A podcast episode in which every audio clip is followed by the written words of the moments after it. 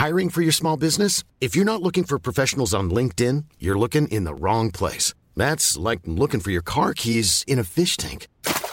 LinkedIn helps you hire professionals you can't find anywhere else, even those who aren't actively searching for a new job but might be open to the perfect role. In a given month, over 70% of LinkedIn users don't even visit other leading job sites. So start looking in the right place. With LinkedIn, you can hire professionals like a professional. Post your free job on linkedin.com slash people today.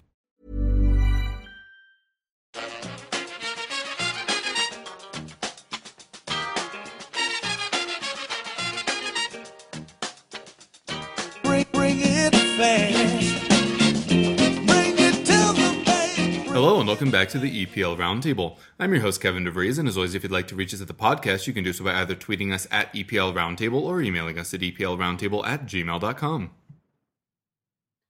Hi, I'm Jay. I'm editor and founder of the Eagles Beaker Palace fan site by Fans for Fans. You can get us on Twitter and Instagram at the Eagles Beaker. I'm also producer and co-host of a local community radio show called the Meridian Sports Show. You can get us at the Meridian SS on Twitter and Instagram. Hi guys, I'm Jim. I'm the Leicester City fan for the uh, EPL Roundtable. You can find me on Twitter at JimKnight88. Hi guys, I'm Dan, Arsenal fan, and you can get me on Twitter at the underscore jersey underscore fits. All right, thanks so much for joining us today, guys. Obviously, the big news of the week is that there's been another managerial change in North London with Unai Emery being let go from Arsenal. Obviously, Pochettino happening before him, but we've talked about that plenty. Now, on to this one. Uh, why do you guys think that Unai Emery and Arsenal didn't work out? Good question to start with, Kev. um, yeah, it's, it's an interesting one, I think, because uh, I, I, was a big fan of Emery before he came to Arsenal. I, I thought he had actually sought, sought Arsenal out. Um, I, I, think there's a bit of a legacy or, or kind of a you know a, a, squad of players that have been left behind by Arsene Wenger that needed to be sorted out. And to be honest, I, I kind of thought that he'd get a bit more time. I know, I know we're all in in the now, and you know the, the immediacy of results and, and that kind of thing needs to be uh, you know, it's very high profile these days, and it doesn't seem like anybody gets any kind of time anymore. Um, I know Dan will probably share his views uh, very shortly about you know being an Arsenal fan, but I, I don't know. I, I kind of similar to the to the Poch sacking is I, you know, not a knee jerk reaction because it has been over a, a period of time, but you know, looking back at Spurs a little bit and you know being in Champions League final, which nobody expected them to last year, uh, and not far into the new season straight after he's, he's, he's already gone, which seems crazy. Emery is a little bit different.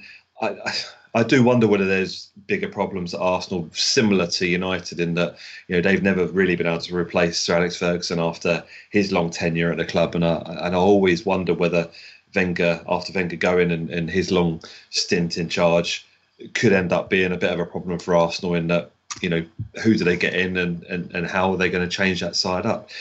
I think there's a lot of dead wood in that squad. You know, there's there's, there's a few problems in terms of p- personnel and players, and I thought Emery might get at least January and and, and next summer uh, to actually do what he needs to do.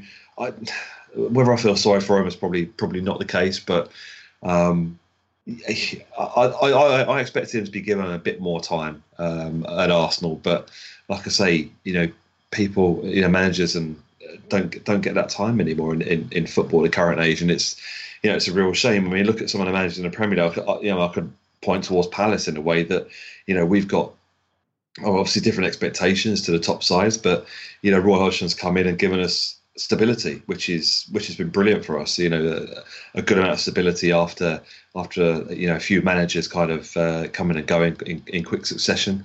Um, it, it, it does pay sometimes in in a way, but obviously you know we're, we're punching at a different level to the likes of Arsenal and Spurs. So it's a, it's a difficult one. Um, I, I, would like to see Emery given at least next summer. Um, you know, we're not talking about Arsenal getting relegated. They're still on the fringe to the top top four this season, even though you know there's a, there's a couple of teams in there which are probably light years ahead of Arsenal. But yeah, it's uh, it's not knee jerk, but I, I, think it's probably a little bit disappointing that he's gone already. But yeah, the pressure's been there for all to see. Yeah, it certainly has, and it's obviously taken its toll on him. But I think mm. the, the, the problems are still the same problems that they had under Arsene Wenger. I think the defence is still absolutely woeful. Um, there's there's very little by way of kind of consistency. Um, you know, you never really know which Arsenal team are going to turn up. They can be brilliant on occasion, but more often than not, they're undone by absolutely woeful defending. And they really didn't address that in the summer. Now, Emery might not be the only one uh, responsible for transfers. That tends to be the way it is now at, at big clubs. Um, it's kind of transfer by committee. But losing Laurent Koscielny in the summer, granted he's a little bit injury prone, but he still, you know, he still moved on. Per Mertesacker moved into a coaching role, and they replaced them with David Luiz, who is not the most consistent of defenders um, and is kind of a cut price option. They didn't go out and sign a big name centre back. Um, obviously, tried to shore up the the fullback positions as well, but they kind of bought Pepe in for 70 odd million pounds and didn't fix the gaping holes at the centre back, which in this day and age where teams, more and more teams are trying to play on the front foot, um, teams like Norwich, you know, only know one way to play, and that's aggression. Um, and we saw that today against Arsenal, and they got plenty of success. And that is still going to be a problem for Arsenal until they fix the defensive line. Now, you can say that you can't fix that in one transfer window, but Emery had been there long enough to have some time to address it, and it wasn't getting any better. So, in the same way that you know, if you don't fix that problem, it's going to keep biting you, and it, it just ended up being too much for him. Um, the attack wasn't clicking often enough to make up for the shortcomings at the back. But the next manager coming in, whoever that is, is going to have the same issues unless they can go out in January and get some players in. But that's notoriously difficult. Um, we all know how difficult it is to find value in the, the, January transfer market, especially when people know that you're desperate. Um, because they'll just, you know, every every centre back. It was a bit like when Leicester went out with the 80 million Harry Maguire money in the summer. Suddenly, Nathan Aké became a 60 million pound defender in Bournemouth's eyes. Um, James Tarkowski was 50 million or whatever we were quoted from Burnley. Everyone jacks their prices up because they know what you're trying to do and they know the issue that you have. So for them, it's going to have to be an obscene offer to consider selling. And Arsenal are going to continue to have that problem. But just the lack of foresight to address that, we all knew the defence was a problem. And by not fixing it, you know, he's had to fall on his sword because the results just weren't good enough and he wasn't getting enough out of the attack. Um, you know, let alone the fact that their highest paid player in Mesut Ozil barely kicked a ball this year. Uh, there just seemed so many kind of problems mounting up that it almost seemed insurmountable at, at the time that he, you know, was given his marching orders. Yeah, so I'll just go across my points and then get to um, since Jason be one who's mostly disagreeing with the um, firing, I'll just address what he uh, his the points he brought up. So just general issues with why it didn't work. Uh, I never really thought it was the right appointment. It was a defensive coach with an offensive ro- roster. It just kind of like we needed someone who we did not have the personnel to be an Unai Emery team. Uh, I think we needed someone who was going to win games five four essentially, just because of the personnel we had um, and the lack of funds to kind of fix that uh, in in one transfer window. Um, he very much lost the dressing room. Um, he could not clearly uh, seem to get his ideas across. Uh, then there's a whole idea of like what were his ideas. No one really knows because in a year and a half we played about 600 different systems. Um, he would change formations from game to game, which is fine, but there was no real underlying philosophy behind it, um, or it did not appear to be, um, based off of watching him for uh, over a year and a half, or almost a year and a half, and um, just seeing it from game to game. And no one, no one in the dressing room appeared to know what he was trying to do either. That seemed to be a massive, massive problem. That like lots of reports have been coming out about that for a long time. Um, then he was really bad at man management from from the sounds of it. Um, he had he misused Aaron Ramsey last season. He was like, okay, we're gonna play him in this specific way. No, we're not. Okay, he he's not actually the player I thought he was, so we're gonna drop him. Oh no, we're doing badly. Let's bring him back. Um, after not offering him a new contract. Uh, that was a mess. He did the same thing with Ozil. Well, I don't like you. I'm to drop you and banish you from the squad. Oh no, things are going badly come back. Like you can only rule as rule with an iron fist if you keep that iron fist. Um, he very much did not. He multiple times he would banish someone and bring them back when things were going poorly. Um, uh, and then from a more macro view, just the way he played did not. Not and when I say the way he played, I do not mean like Arsenal needs beautiful football. Some people may think that I do not. As long as it's effective, I don't care. If Allegri comes in and plays horribly boring football that is effective, that's fine. That's I do not need the beautiful game every single from every single coach. More, he just did not set up the way to get the points necessary of the club's ambitions. Uh, he very much played us like a mid-table team, which, like, I don't want to sound arrogant as like you know, big six, ooh, but ultimately we have a very high wage bill. We are one of the more financial rich clubs in the country. We should be aiming for top four, and the way he lined us up every week was never going to get it. Um, the way the passivity and conservatism in his approach to games was never going to work. Uh, he only made us worse. If you look at the underlying numbers, uh, even the points total now this season, we only need to look at the underlying numbers, but last season, while our points total increased from the season prior, um, the underlying numbers got significantly worse. Like we were not the uh, fifth place team in the country last season. Um, we were much worse.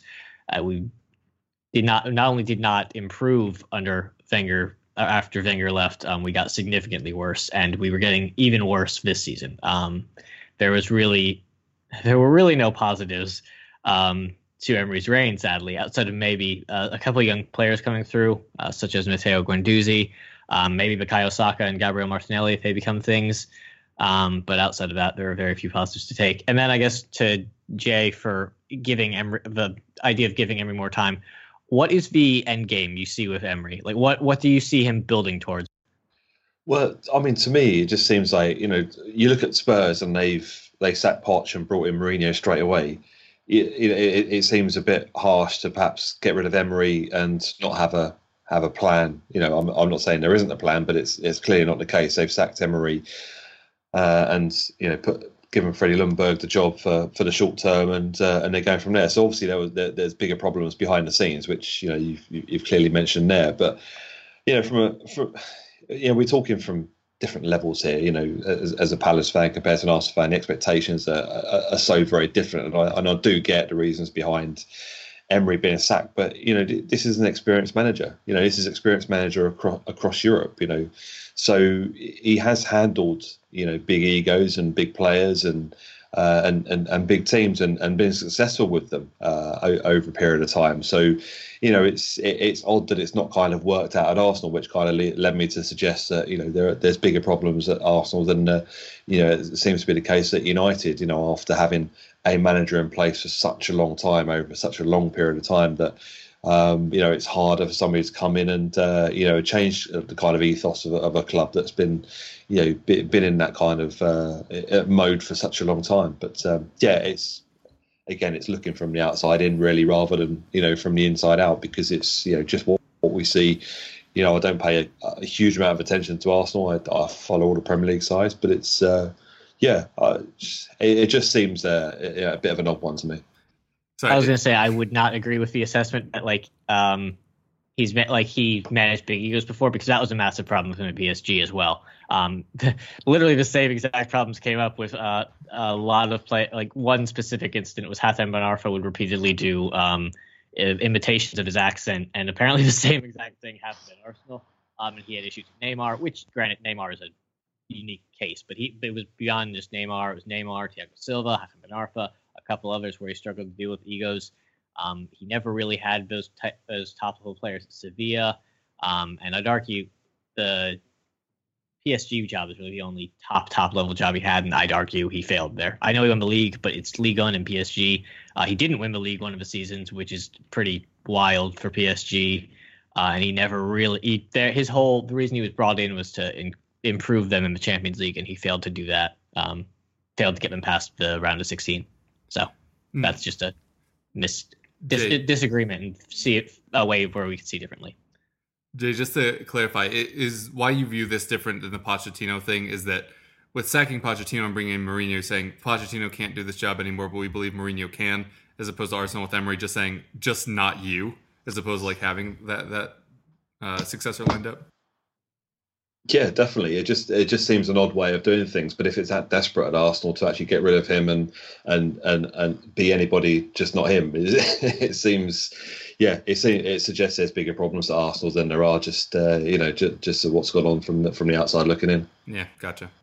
Right. Well, there's also been uh, upheaval at Watford. They've made their second managerial change of the season, the fastest the club has gone through two managers in a season. And I was curious to get your guys' thoughts on whether or not this is financially based. So, obviously, they're the bottom of the table. They obviously think that they shouldn't be. Um, but with the rewards growing ever higher, the punishments growing ever harsher, do you think we'll see an increase in the speed that managers are let go as teams scramble for the European places and to avoid relegation?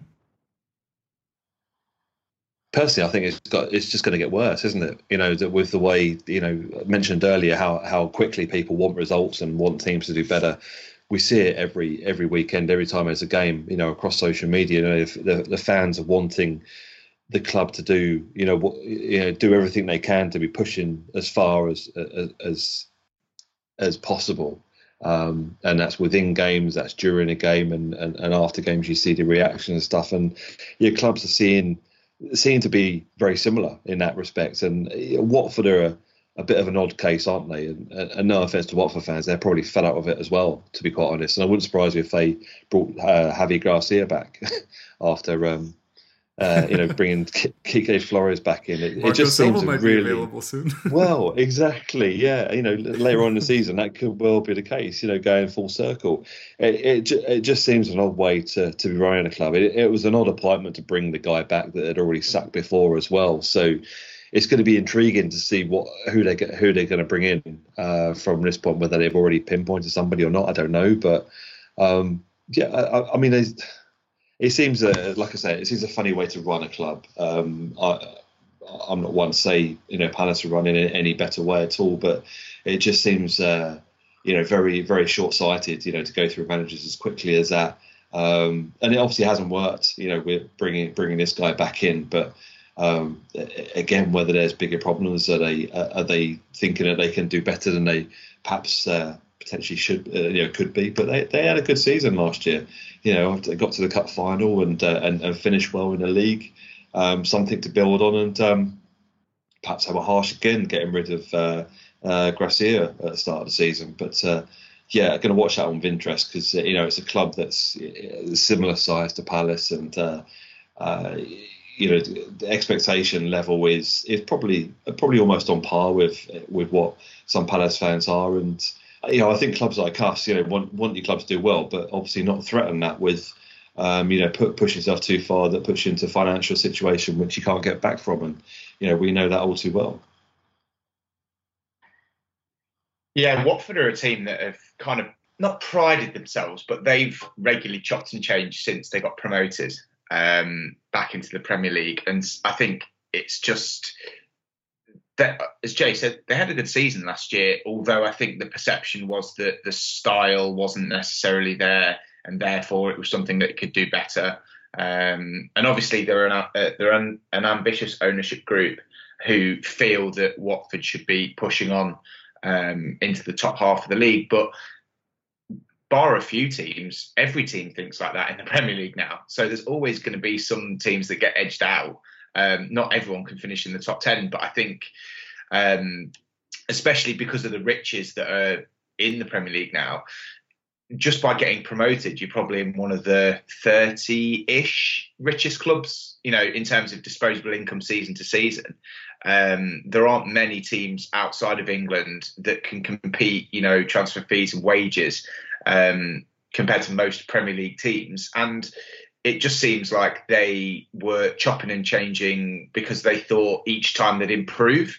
Um, and they were like, okay, so Javi Gracia got us to 11th in the league, I think it was, in a cup final. So if we bring Flo- uh, Sanchez Flores back, but again, that seems a regressive option because the guy has already been and gone. Like you know what he's about. Um, so going back to that well, what's changed since he left the previous time? Um, unless they feel the squad was so underperforming, which to finish 11th and underperform by that much seems a little bit. I don't know. Bit, I'm sceptical of that being the option. Um, it's whether or not they even thought about a coach outside of their little black book, which they're probably going to do now, I guess. I know they've been linked to Chris Hughton today uh, quite a lot, and as far as I'm aware, he's not recently had a spell under the Pozzo family, so um, maybe it'll be a fresh face in the dugout in the next Ooh. couple of days. But yeah, so we'll see. But it just yeah, it just seems Watford were the epitome of like the chopping and changing, and there is something to be said for consistency. And if you don't allow people to build, one of the first things that managers want is to implement their own system, some most of the time their own players, you know, um, and their own style on the team. That is a massive issue if you're only getting a rolling year to year contract because you can't, or essentially a year to year contract in the case of Watford, because you know that you're out the door. And that must be disheartening for managers, but also for players, because if things don't go well, what's the incentive to keep trying to a point? You know, I'm not saying they actively try and get managers sacked, but it must be very easy for heads to go down if you know that the ownership above you, you know, are only a few games away from sacking the manager that's not doing particularly well. You know, you're still being paid, and then you're going to get a new boss that you might like a bit more or get on with, and that's proved to be the case. He's lasted 12 games, and you know that, and they are in desperate trouble. Don't get me wrong, in a league that's so heavily condensed in that kind of bottom two thirds, to be that far adrift at this point is really, really worrying. Um, so they probably did have to make a change because similar to what we've said about Emery, you know, doing kind of passive damage just by being there is probably the case now, um, by the sounds of it. But at, at, the same time, I think it's the long term lack of planning um, that's just kind of come home to roost. But whoever comes in has got a big, big job on now because they haven't got a huge amount to call on. You know, I know Troy Deeney was on the bench yesterday, and the people were a little bit surprised he didn't get a run out when they were losing. Um, you know, or, or, certainly as an option to come on and potentially hold the ball up and help them protect what was a one 0 lead for the first hour. Um, and they haven't got a huge amount of resources. It's not like they're waiting for big players to come back off off the injury bench. So whoever comes in's got a really, really big task on their hands, um, whether it be Hughton or Paul Clement, I think is another name that's been linked today. So we'll just have to see. But yeah, as as we've joked about, they, they only seem to appoint a very small pool of managers. So if Marco Silva gets the sack uh, after the Everton result, he could walk straight back into another job where he's very, very familiar. Yeah, I think Watford are a unique case, but generally speaking, I do think the um, monetization of the Premier League uh, does. I think it already has actually um, kind of shortened the lifespan of managers. Um, I'm not sure how much more it'll go because there's only so.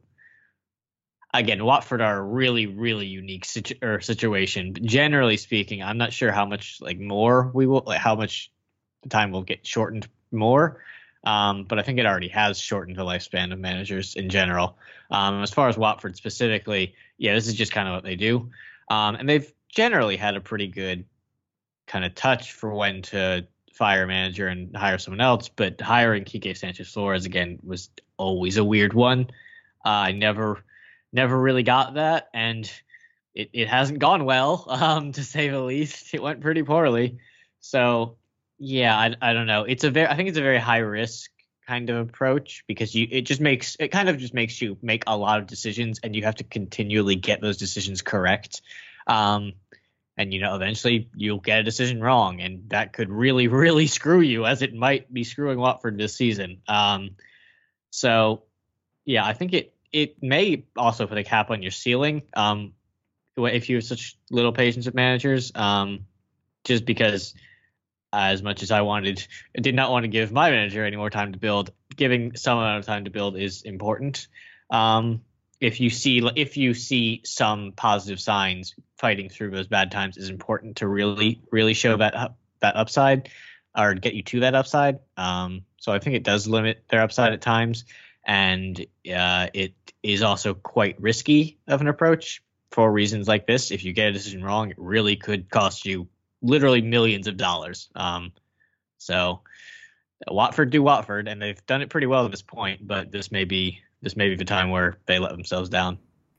Yeah, seven of thirty points under Javi Gracia, he, or uh, sorry, under Quique Sanchez Flores. Although he did deliver one win, unlike Javi Gracia, of course, just the one win for them all season.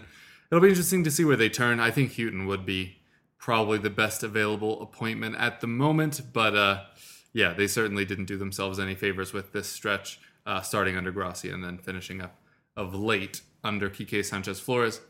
All right, now we will end the managerial talk Kind of, because now we're going to talk about formations. I'm curious uh, from each of your clubs, what formation are you currently using? Would you stick with it if you had your say? And which players do you find it helps and hurts the most?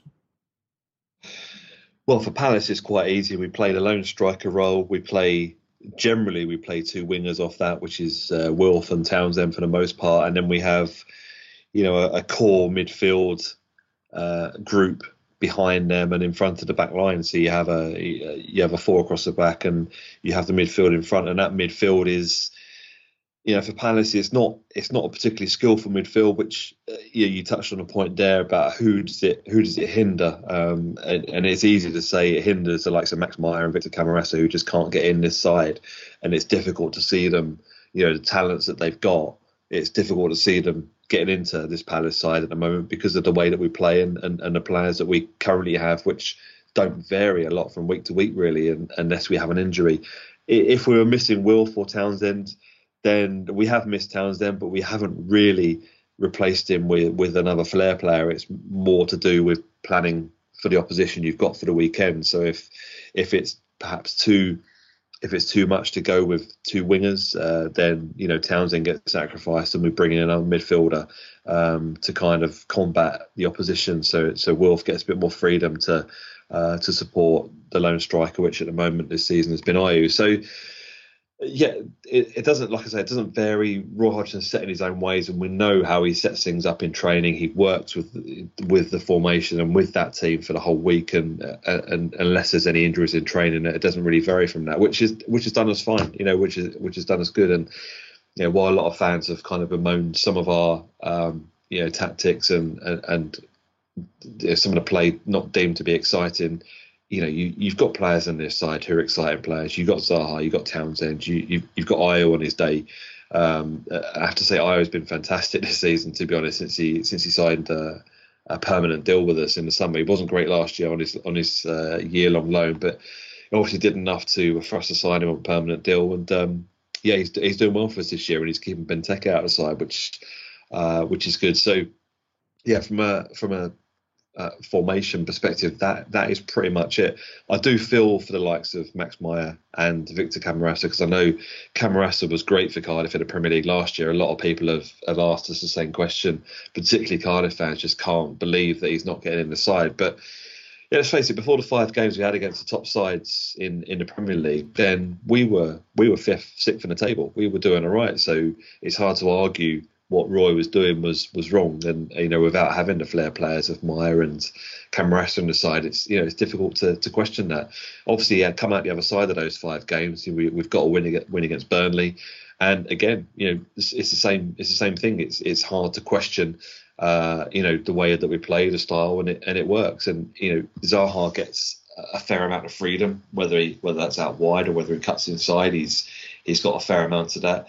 Um, if if Zaha wasn't playing, then the likelihood is that you know Max or or, or Camarasa would would would get a shot. But I, just the way that we play, it's more likely that you know Roy brings in somebody like Schlupp or uh, or, or McCarthy into the middle rather than uh, you know sacrificing um, or, or, or, rather than um, trying one of those flair players. So it's yeah, the formation works for us. It works for the core of our uh, our first team lineup, but for any of those players trying to get into the side, you know, like Max and Camarasa, it, it hinders them big time, and it's it's difficult to see them actually make it into that side unless the likes of Wilf or Townsend aren't playing. So yeah, that's that's pretty much how how, how Roy does things, and, and like I say, it's hard to argue this season.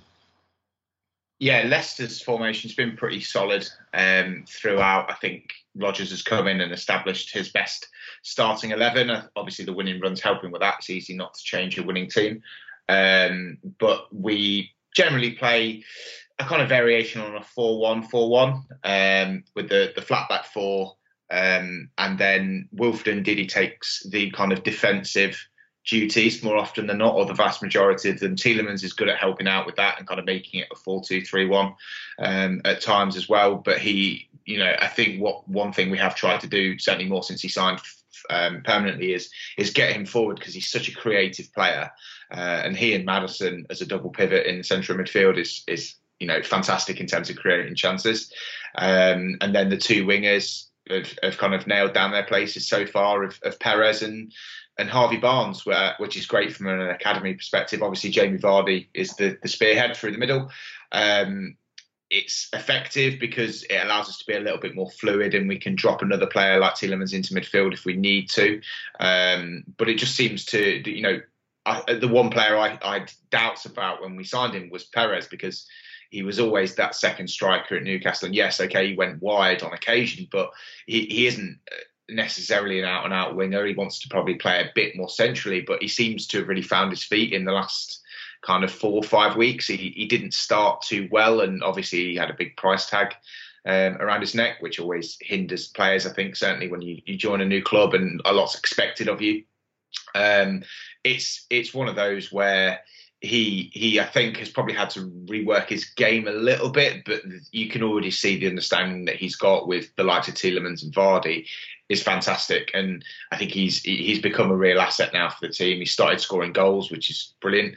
Um, so you're seeing a, a, a, very kind of obvious return on that, but he's also being a bit more integrated into general kind of passing moves, and he was one of the brighter sparks today. You know, against against Everton before he he did have to go off. Um, but he did have quite a lot of chances in the final third, probably more than anyone else in the first half. So he's kind of adapted to that quite well. It does hinder, I guess, the, the way that we play with one out and out striker is it does hinder any other strikers in the squad because you're not going to get a start ahead of Jamie Vardy unless he's injured, which he rarely is. Um, so the likes of Kelechi and Nacho, um, who, who wants to obviously play through the middle, um, have a tough time getting ahead of him um, because no matter how well you're playing in training, you're going to play the top goal scorer, um, and you're going to play the guy who's been that focal point and that threat for the last four or five years. Um, so it does hurt him, but ironically, that's probably our weak spot because we don't until today, unless as we've kind of previously discussed, that Iheanacho steps up on a consistent basis.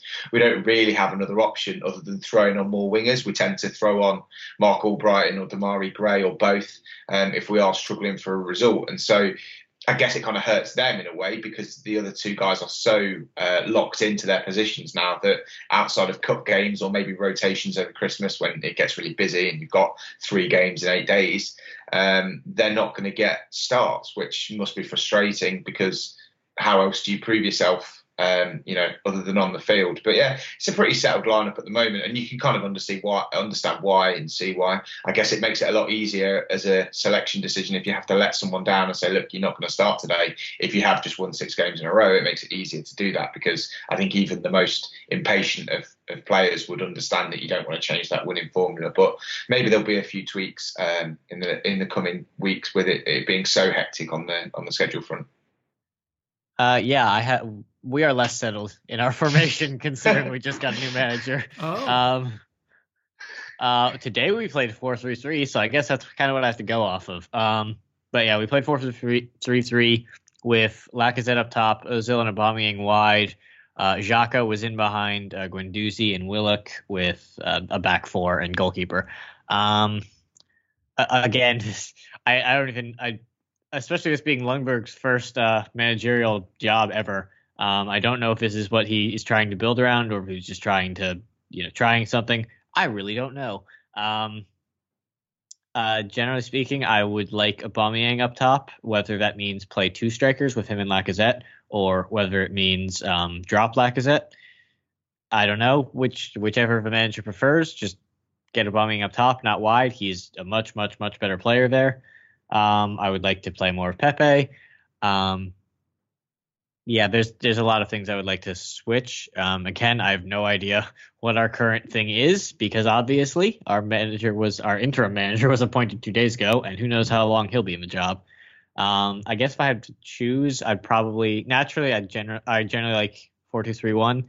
Um, maybe it's just because Arsenal played for so long, but I do like it as a formation. Um, I guess I'd want Aubameyang up top, uh, Ozil in behind him with Pepe wide, and the last spot can be kind of whoever's on form. Uh, then with a double pivot of probably Torreira and Guendouzi, though we haven't seen that a lot, so I don't know if it will actually work. Um, again, a lot of this is all abstract because obviously. Um, as far as the back four, I would like or Hector Bellerin was hurt, so he didn't play today. Um, but I would. He's obviously our right back, and whether we play back three with wing backs or back four with uh, right backs, uh, I want him starting. Uh, left back, I would like Tierney to come back into the side. Bo Kolasinac played today. Um, that seemed just like a managerial choice, so I guess that's Kolasinac impressed in training.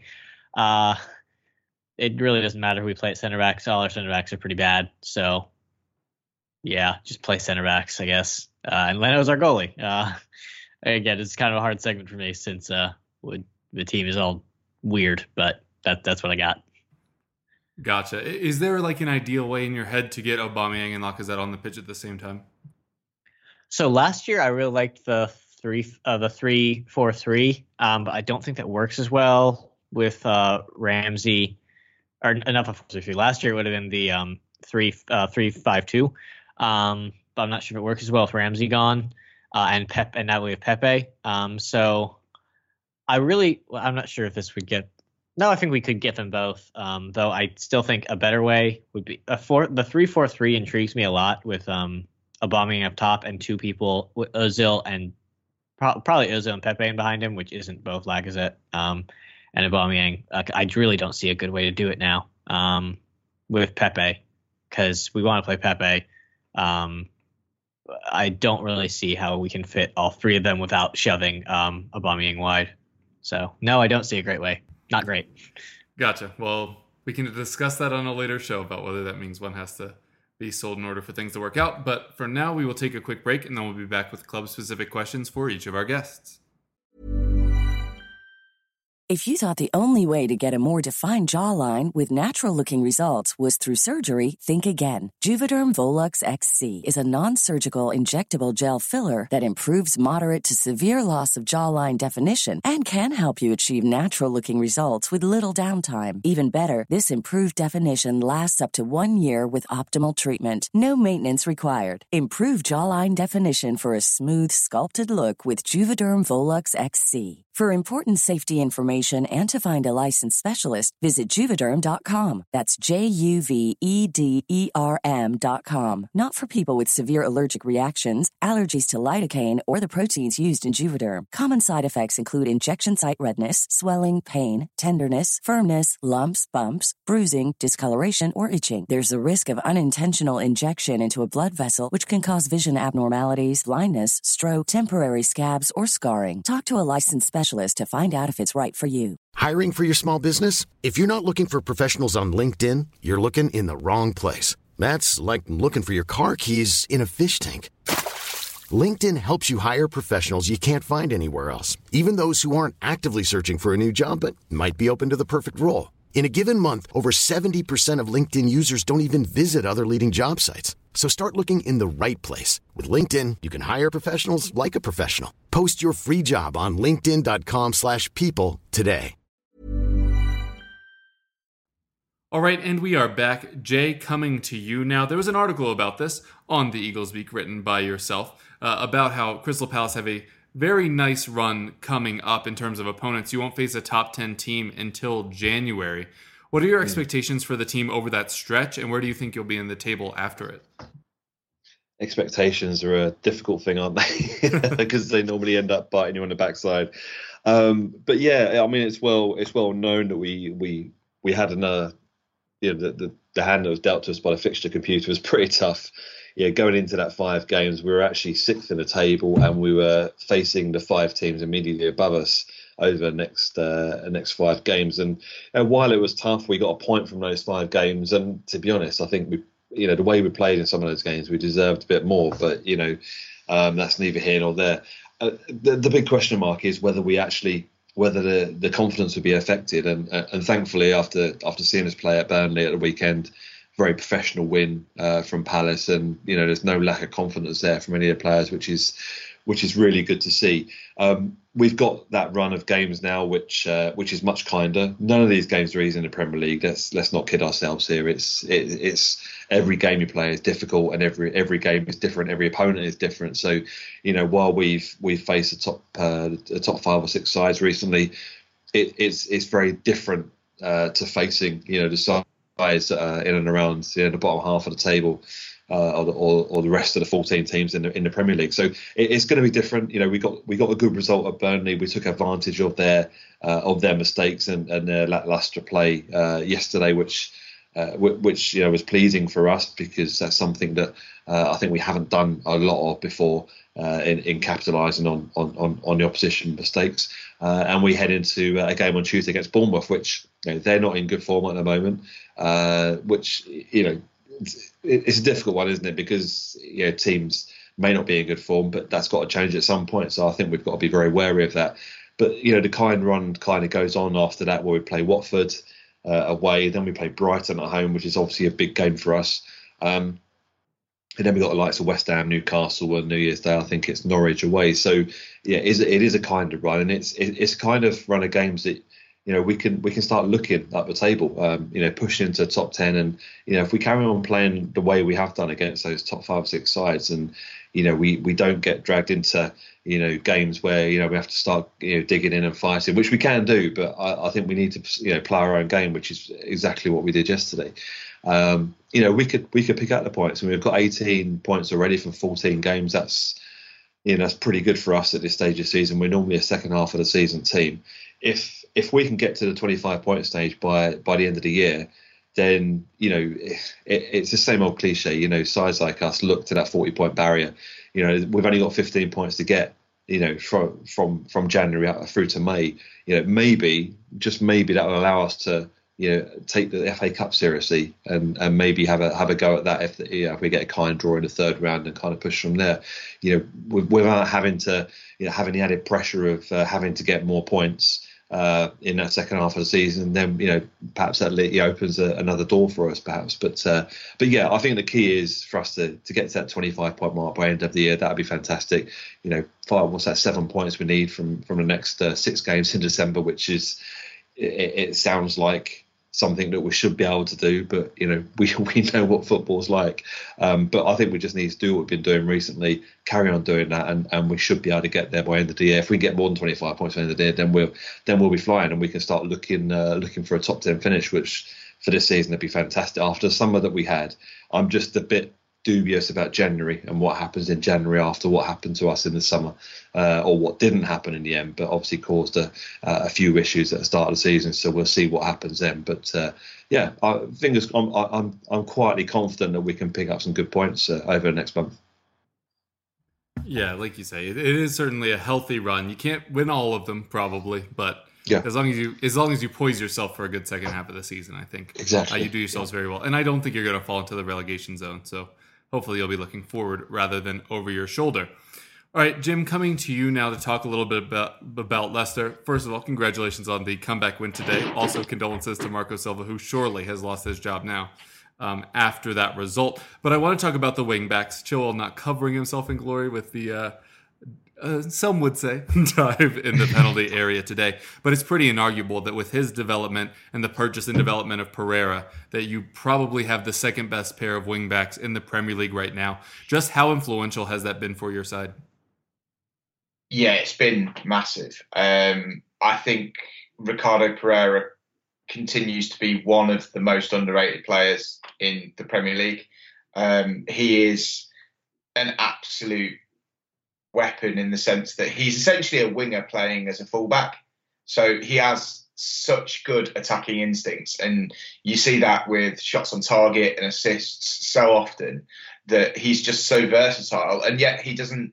He's not big in stature you know he he's not kind of physically imposing but he's still really really good at putting himself in the right position to make tackles when he needs to it's not like he, he i suppose he is a modern fullback in the sense that he's much more attack minded than he is defensive but at the same time it, it's really really um, encouraging to see him getting forward and contributing in the final third.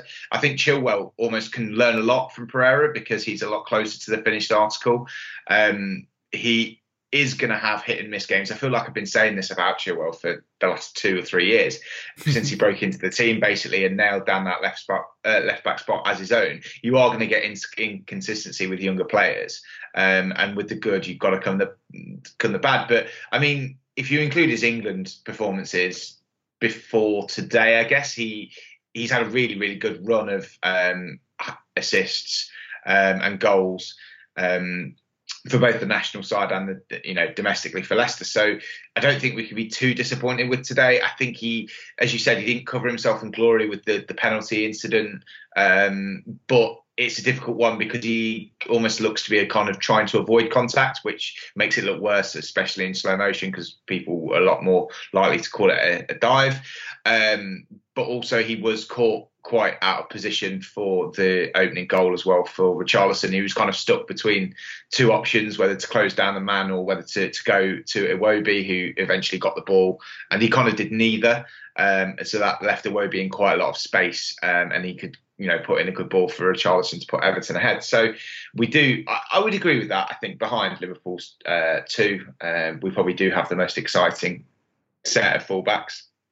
And I would be amazed if someone didn't test our resolve with regards to Pereira quite soon because I thought as soon as he came in, really, that, you know, we were going to face a tough time to hold on to him um, in the long run because of how effective he is um, especially in the final third, because that's exactly what teams want now. Obviously, defense is important, but if you can get a defender that contributes goals and assists on a regular basis, that is just going to be such a valuable commodity in the modern day and age and the way the teams play that it, it, I would be amazed if someone didn't come in for a bid for him um, relatively soon. But again, we don't have to sell. Uh, I think we can probably demand kind of top top dollar for him.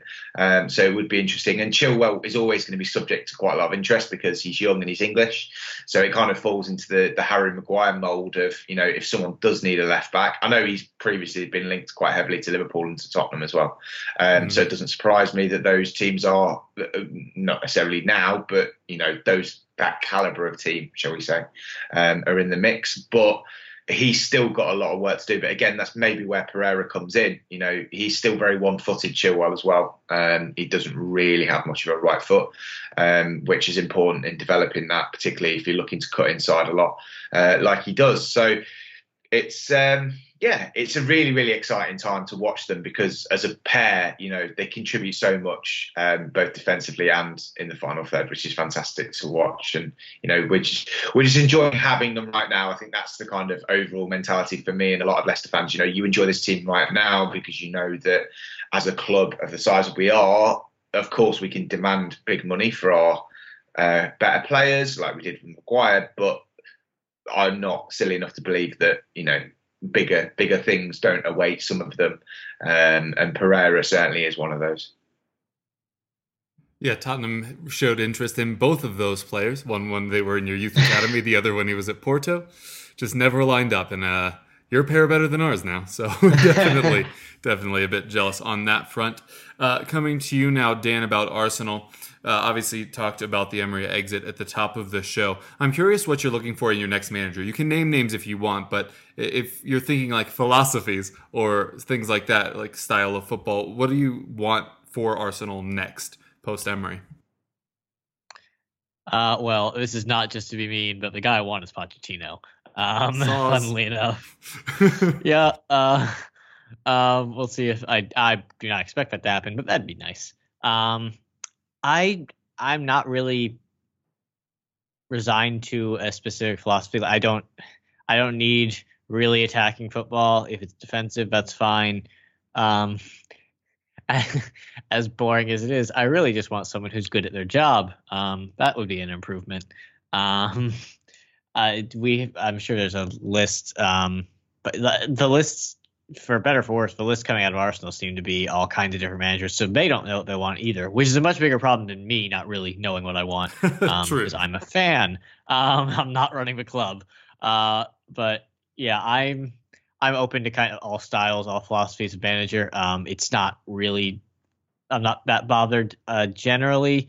Um, just that they really are really good. Uh, I guess one interesting breaking point to show where where I, you know, don't want. Um, is the links to Nuno are concerning. Um, just because I kind of think he's a slightly better version of Emery. More, I think he's a better manager, but I more in the fact that like he his Wolves teams are extremely defensive, and there's only so far that approach can take you for the most part. Um, and I'm not sure the approach lines up the players we currently have. Um, considering if he plays with back three, that's probably oh oh my god! Imagine a back three: Sokratis, David Luiz, and Mustafi. Um, but it would just be it would not work, and I I'm concerned they will try and they overcorrected from Wenger, um, where he was super attacking, uh, not great in big games, all that. So they tried to overcorrect, and I kind of fear they're going to go.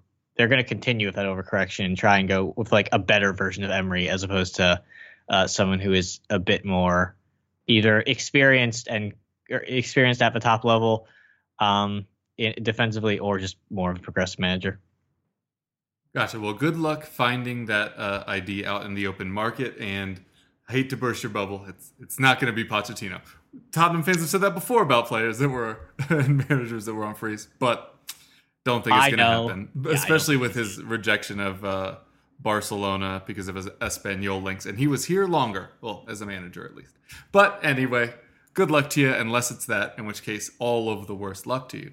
Um, we will head next into Player Watch, where, with it being December 1st as we record, we are now just a month away from the opening of the winter window.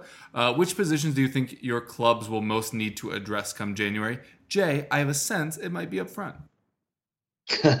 what gives you that idea? Um, yeah, I mean, to be honest, Jordan Ayew has done a great job um, for us, and the way that we play, um, it, it doesn't always kind of lend to the to the lone striker getting loads of goals. It, it you know we kind of share the goals, which um, you know when we scored them, as, as you alluded to earlier, you know we scored two goals yesterday, which it doesn't happen a lot. You know a lot.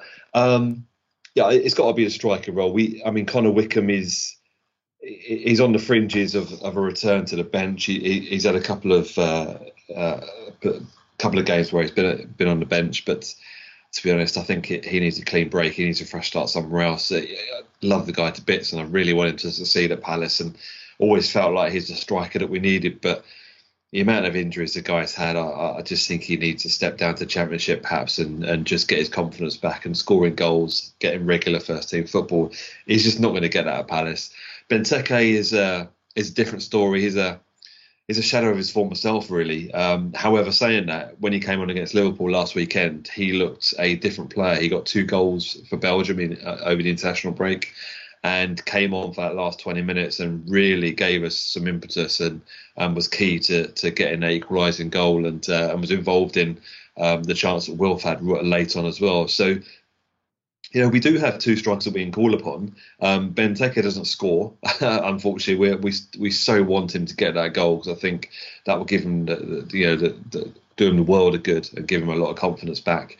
Um, whether he's ever going to be that 17 goal striker that he that he was when he first came to Palace and that that first season is is questionable. We don't think he will be that player again. Um, Jordan Ayew would never score loads of goals. However, he is our top scorer this season. He has scored goals.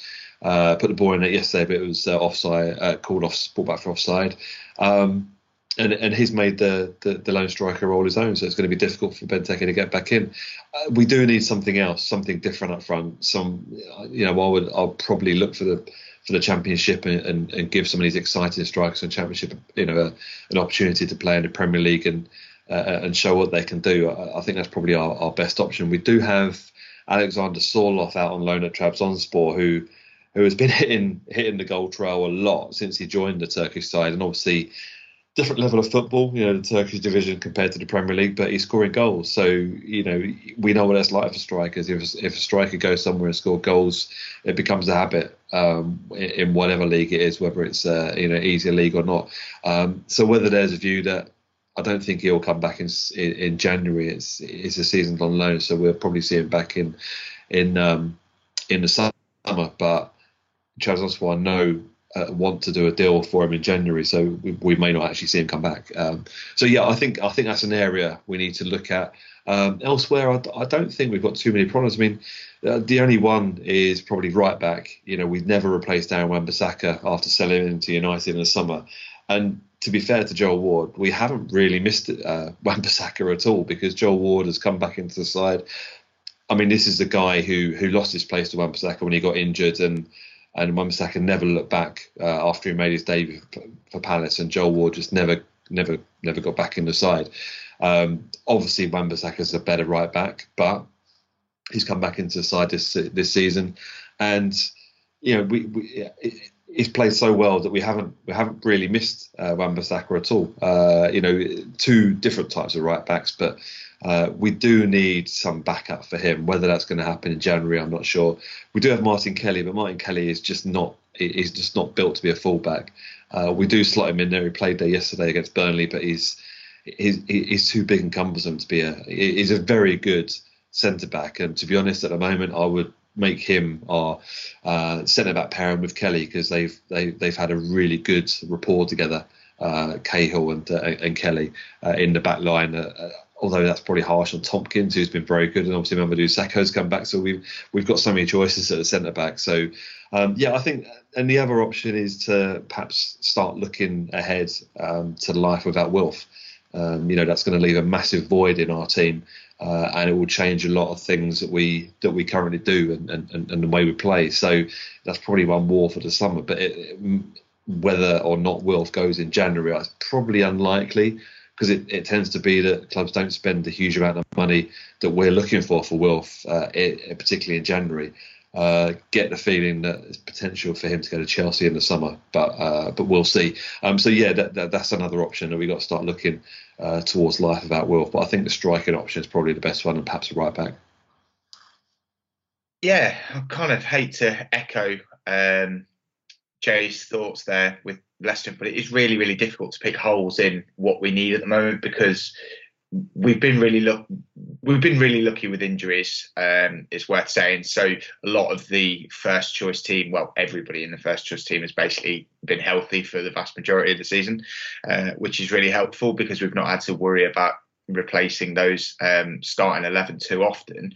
Um, the one area I would have said before around 6:30 UK time today would be a second striker um, to support Vardy because as the uh, fixture load increases, there's obviously an increase of injury and you know rotation that kind of thing. Um, even if it's just from like a cup perspective, obviously Perez can play through the middle as well. But now he's kind of established himself as one of the wide options. I don't see him getting too much rest time either.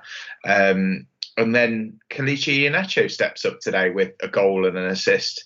Um, so it would be interesting to see if he makes a more uh, concerted kind of run even from the bench because he's just he's barely made a squad essentially this year. I think Brendan Rodgers said not the only reason, but he was asked about this post game and he said that Demarai Gray's illness meant that Iheanacho was on the bench. So you know maybe it's a twist of fate on that on that side that an illness that you weren't expecting means that he gets a spot on the bench. The game state of being 1 0 down means that he comes on and then he makes such an impression that he kind of not guarantees himself a few games, but he certainly goes way up in the estimations of the manager and the fans. And, you know, it was really relentlessly negative about him. Um, recently and kind of since he started essentially he didn't he hasn't ever really done a lot for Leicester um, which considering the money that we paid him uh, oh, that we paid for him and the money that we continue to pay him in terms of wages um, is is a problem.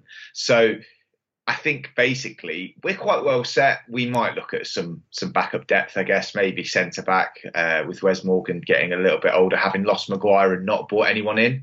Um, we might look at another centre back, but we do have uh, Benkovic, who just seems to have dropped off the radar since he came back from from Celtic on loan. Um, obviously, worked with Rodgers there, um, and we do have Wes Morgan as well, but he's not a reliable kind of centre back option for very much longer, uh, arguably now, let alone in the future. So potentially looking at acquiring someone young that we could develop in the same way that we developed Soyuncu uh, behind Maguire. Um, should anybody, you know, come for uh, what uh, Jonny Evans isn't going to move probably, but if Soyuncu uh, attracts some in, uh, interest, then you know it would be good to get another one on the production line of centre backs. But yeah, it's it's difficult to pick holes in the Leicester roster at the moment because of how well set we are. Um. Yeah, I I don't really expect to buy anyone. That could change, but at the moment, I do not expect to buy anyone in January. But the obvious position of need at Arsenal is center back. Um, we have lots of them just none of them are any good. Um, from David Luiz to Shkodran Mustafi to um, Sokratis to Callum Chambers to Rob Holding. I'm not sure any of them are good. Um, and we do have uh, William Saliba coming back from loan at the end of this season. Um, so that that's kind of one in the books for next season uh, as a center back. But eventually we'll we will likely need a second unless Callum Chambers or Rob Holding really, really take a step that I do not expect them to take. Um, again, I don't really expect that to happen this window. Um, but if I'm looking at a specific position, that'd be it. Gotcha. All right. Well, that will wrap things up for us today. We were going to preview uh, the coming matches midweek, but we'll probably just be wrong by then anyway. we are out of time. So if you guys would like to tell the folks where they could find you or anything you're working on, now would be a good time.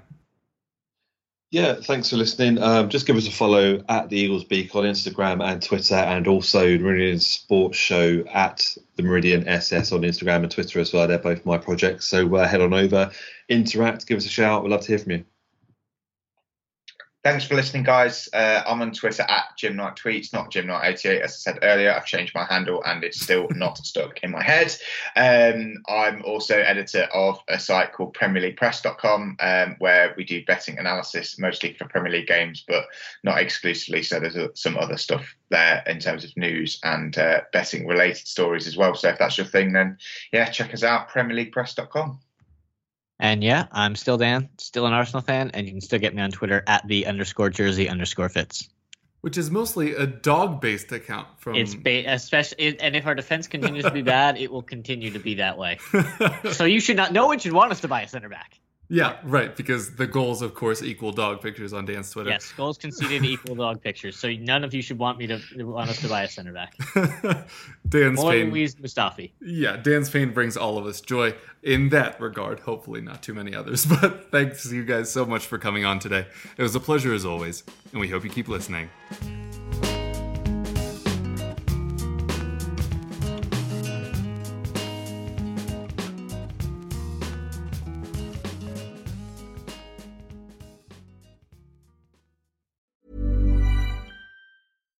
When you make decisions for your company, you look for the no brainers. And if you have a lot of mailing to do, stamps.com is the ultimate no brainer. It streamlines your processes to make your business more efficient, which makes you less busy. Mail checks, invoices, legal documents, and everything you need to keep your business running with stamps.com. Seamlessly connect with every major marketplace and shopping cart. Schedule package pickups and see your cheapest and fastest shipping options from different carriers with rates up to 89% off USPS and UPS rates. And with the stamps.com mobile app, you can take care of mailing and shipping wherever you are. Make the same no-brainer decision as over 1 million other businesses with stamps.com. Sign up with code program for a 4-week trial plus free postage and a free digital scale. No long-term commitments or contracts. That's stamps.com. Code program.